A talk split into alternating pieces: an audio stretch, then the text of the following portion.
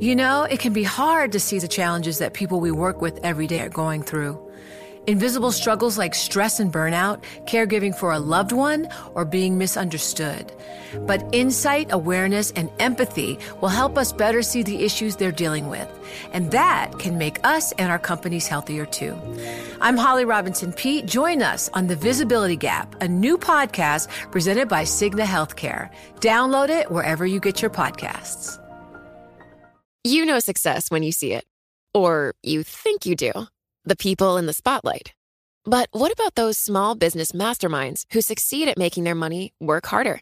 They do that by having a business bank account with QuickBooks Money, which now earns 5% annual percentage yield.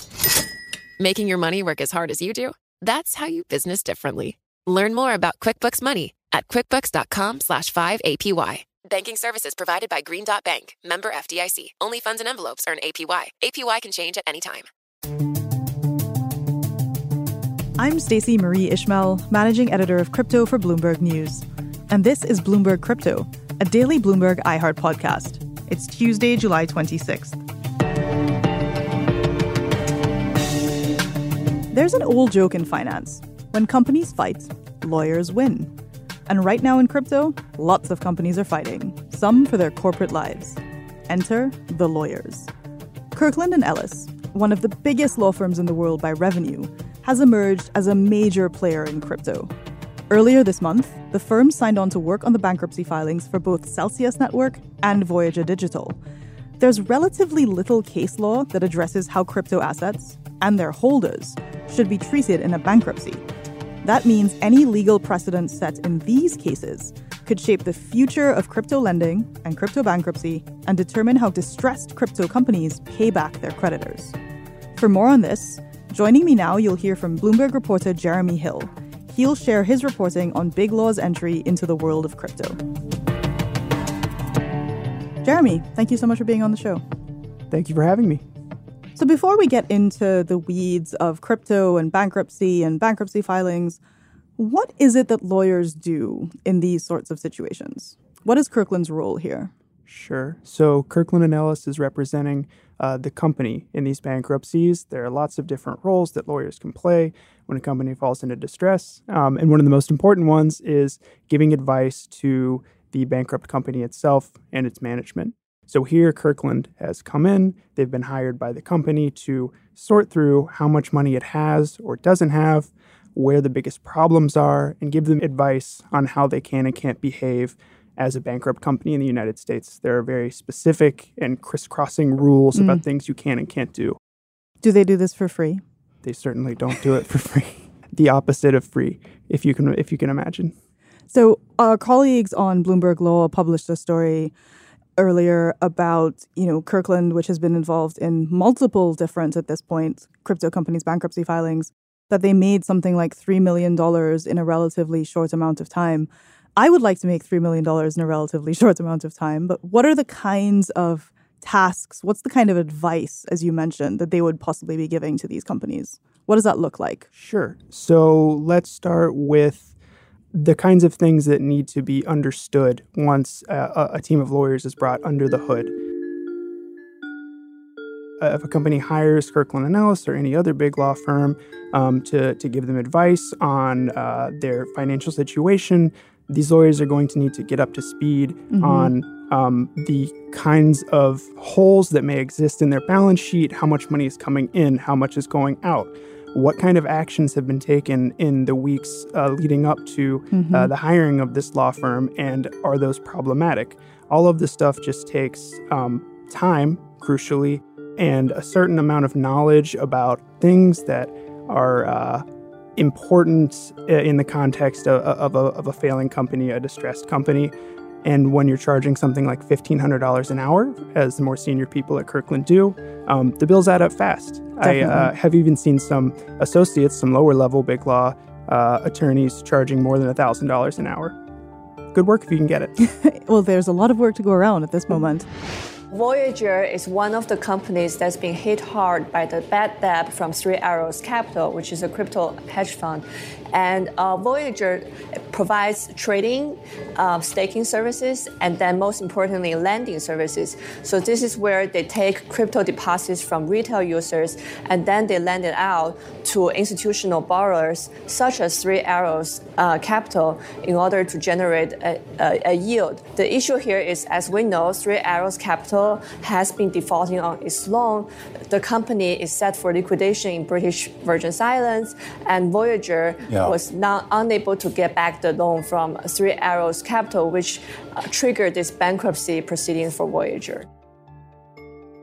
Sometimes when people hear bankruptcy, they think, oh no, this company is like shutting down immediately, or that means that I, as a person, am completely out of luck. I have no claim left. What in practice is bankruptcy shaping up to be like for these crypto companies? Like, what are the next steps?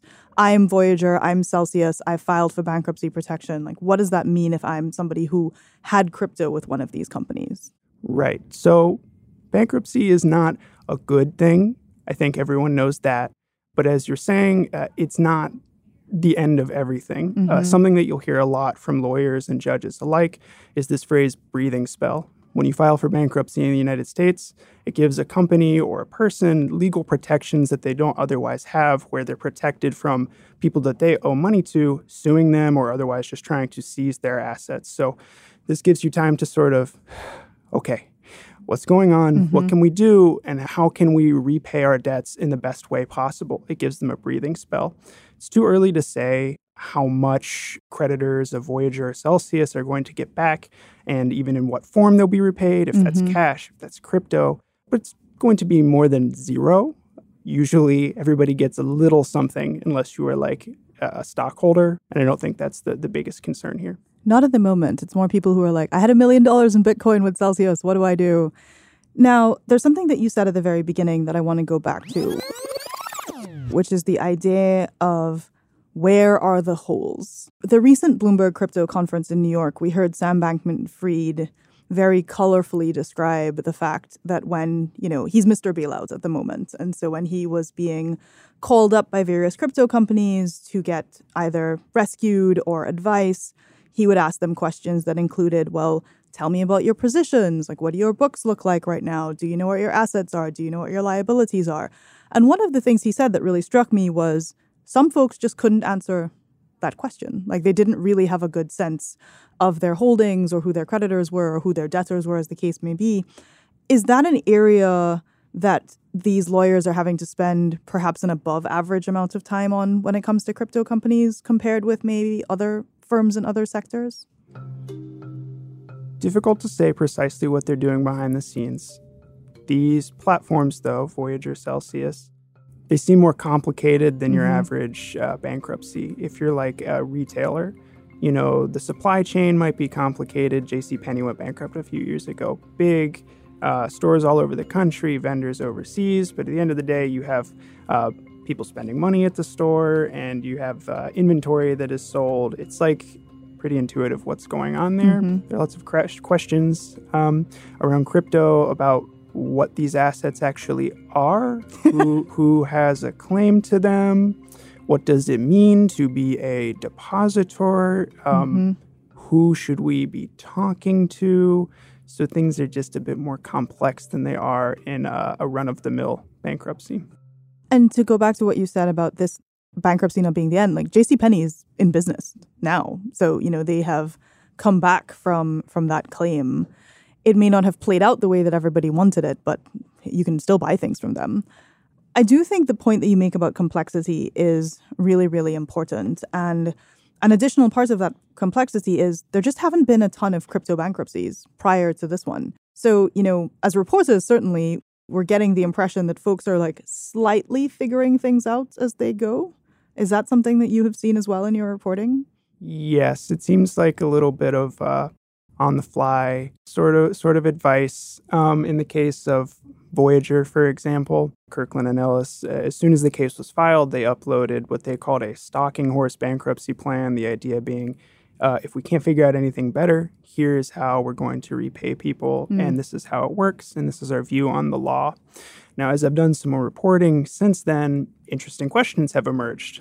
Voyager is assuming that the user agreement that people signed when they deposited their crypto onto the platform that that has effect that that is binding mm-hmm. because the user agreement said basically you put your crypto here it belongs to us now that's just part of the deal but perhaps if users didn't think that's what was going on even if they signed it if enough of them say I really thought this was more like a bank situation. I thought you were just holding my stuff. It may be the case that that agreement is null and a judge is going to have to decide that. And if the whole bankruptcy plan is premised on this idea that the user agreement was legit, mm-hmm. changes everything. That's just one of the questions that just nobody knows the answer. I don't know that the judge knows the answer.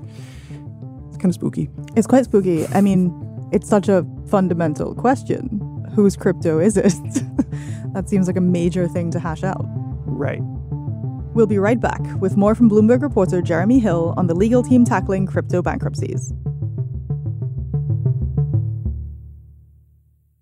You know, it can be hard to see the challenges that people we work with every day are going through. Invisible struggles like stress and burnout, caregiving for a loved one, or being misunderstood. But insight, awareness, and empathy will help us better see the issues they're dealing with. And that can make us and our companies healthier too. I'm Holly Robinson Peete. Join us on The Visibility Gap, a new podcast presented by Cigna Healthcare. Download it wherever you get your podcasts. Success is more than the final destination. It's a path you take one step at a time. It's discipline, it's teamwork, and it's the drive and passion inside of us that comes before all recognition. It's what Stifel's been doing for over 130 years. Quietly, yet strategically, Stifel's become one of the fastest growing wealth management and investment banking firms in the country. Our financial advisors go beyond traditional wealth management to provide clients with direct access to one of the industry's largest equity research franchises and a leading middle market investment bank because success is the drive it takes to keep climbing, the passion to keep investing, the best of each of us made better by the best in all of us. And that is where success meets success. Start your journey at stifel.com. That's S T I F E L.com. Stifel Nicolaus and Company Incorporated, member SIPC and NYSE.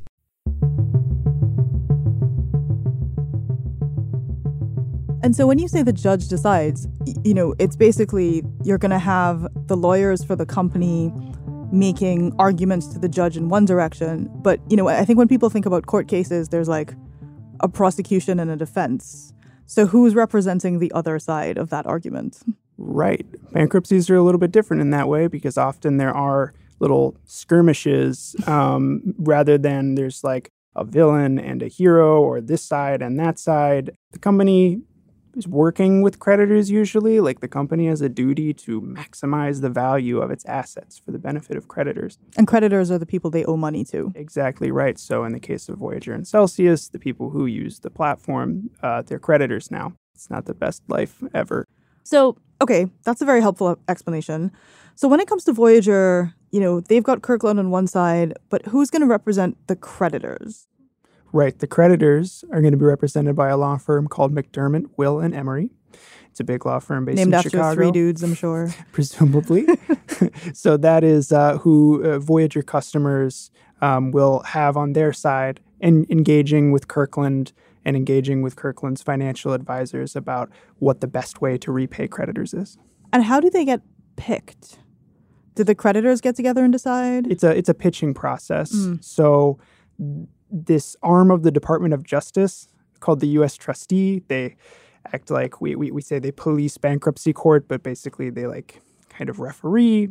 Um, at the beginning of a case, they will put out mail asking for people who want to serve on the creditor committee. People mm-hmm. will respond. The U.S. trustee will select some people to serve on the committee. And then there's a pitching process to decide which law firm um, gets to represent the committee. And if you're a person that has money on these platforms, you can reach out to this lawyer. You don't have to pay for them. The mm-hmm. company pays for this lawyer, and they kind of have to listen to you. So wait, the company has to pay two sets of lawyers it has to pay the lawyers that are advising them on what they should do, and it has to pay lawyers who are going to advise creditors on what they should do. That's absolutely right. That it's seems a, wild. Yeah, it's a it's a pretty nice uh, like side benefit. So when a company goes bankrupt, it stops being like you know Voyager or Celsius, and now it's the estate of Voyager or Celsius. So it sounds very fancy and old now that I think about it. So the estate uh, pays for the uh, the lawyer that represents the official committee of unsecured creditors, and uh, those are going to be people that have used uh, Celsius and Voyager. And in the meantime, the estate is paying all of these lawyers with money that would otherwise potentially be recovered by creditors. Oh yes, this comes up all the time. It's a sore subject. But the thinking is, the thinking is, in theory, Mm-hmm. if you have really good lawyers who really understand bankruptcy law and are good negotiators, everybody's better off because probably it's better than if the company just liquidated. We just sold everything that Celsius owns and distributed them according to everyone's slice of the pie. That would be okay, probably pretty sad. If you can do even just a penny better than that by having really fancy lawyers duke it out and come up with some plan for the future, why not do it? I'm sure that's what the lawyers would argue. And you know, you make a good point about liquidation. This is a pretty aggressively negative market right now, and so it doesn't seem like selling off crypto assets when, you know, Bitcoin is hovering below $18,000 is is the move that the creditors probably want. That's exactly right. And um, it's something that is going to come up in court, I'm sure. Um, I really do not want to compare this to Lehman Brothers, but I'll just make the- Everyone's doing it. I will just make the point that Lehman Brothers was also unusual because it took many years for its bankruptcy to to play out. It's technically not over yet. There's still a little bit of stuff to sort out. The reason it took so long is in part because the people involved took a look at the assets that they had to distribute and said, now is not a good time. Mm-hmm. 2008, 2009 is not a good time to sell these off. So let's hold on and wait for things to improve. And then we will sell these and distribute the, the, the proceeds to creditors. And of course, things improved fairly dramatically Mm-hmm. in the following years compared to what the markets were trading at in 2008, 2009. Absolutely. I know no one who's currently making, well, that's not true. There's a few people who are like, Bitcoin will definitely go back to $100,000, but they may not be as confident in those predictions as they were six months ago. You know, you've mentioned some interesting misconceptions that folks might have about bankruptcy and how this works. I imagine at parties, when people hear what you do, you become the most interesting man in the room. I'm sure that's what your life is like. But is there anything you find yourself sort of explaining to non bankruptcy experts often? I think a lot of people are under the impression that, uh, as you alluded to earlier, a company files for bankruptcy and then it's over. They just throw in the towel.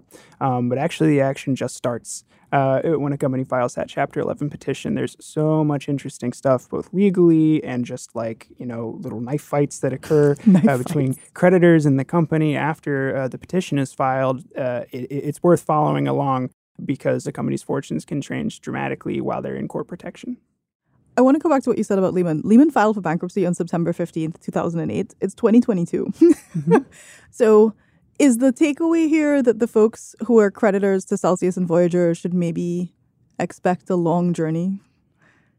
probably not that long. That is, uh, Lehman is like it might have set some kind of record uh, for for how long things have been playing out. I mean, it's the biggest bankruptcy of all time, but in general, these things do take a while to play out because if there's, especially if there's any kind of litigation, if um, somebody wants to sue the company or its founders. Oh man, things just really start to uh, to get kicked out timeline wise. takes forever to dig through all these documents, make people sit for depositions, and then get a trial date, and all of this. At the end of it, um, maybe the judge is just like, "Oh, I don't know, maybe fifty million dollars to, to the creditors." What a fascinating time. Thank you so much, Jeremy. I really appreciate you being here today. No problem. On the next episode of Bloomberg Crypto, we're going to explore a fascinating tension. Fascinating to me, at least. On the one hand, there's a belief in the necessity, indeed, the superiority of decentralization. On the other hand, there's the reality that when things hit the fan, which happens often, folks respond by seeking a bailout or by demanding that someone, anyone, even a regulator, hold fraudsters accountable. In an industry so prone to spectacular scams and expensive hacks, this tension is ever present. Can you simultaneously reject all forms of centralized control and then seek help from big centralized authorities in times of trouble? For more on this, you'll hear from Bloomberg reporter Emily Nicolle. I'm Stacey Marie Ishmael, and this is Bloomberg Crypto, a daily podcast from Bloomberg and iHeartRadio. For more shows from iHeartRadio, visit the iHeartRadio app, Apple Podcasts, or wherever you get your podcasts. Email your questions, comments, or suggestions for the show to crypto at bloomberg.net. And you'll find us on Twitter at crypto. The supervising producer of Bloomberg Crypto is Vicky Vergolina. Our senior producer is Janet Babin. Our producer is Sharon Barrero. Associate producer is Ty Butler. Desta Wonderad is our engineer. Original music by Leo Sidran.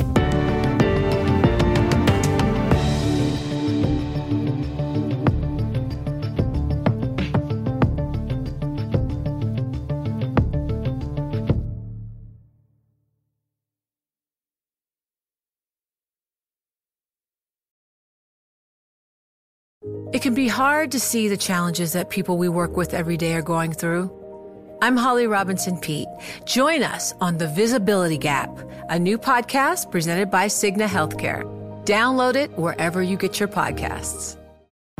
Collaborate for a greener future at the Bloomberg Green Festival, a groundbreaking celebration of the thinkers, doers, and innovators leading the way, from design and culture to technology, science, and entertainment. Hear from inspirational speakers and immerse yourself in climate solutions. July 10th through 13th in Seattle. Title sponsor Amazon. Official airline Alaska Airlines. Get 20% off using promo code Radio20 at BloombergLive.com/slash Green Festival.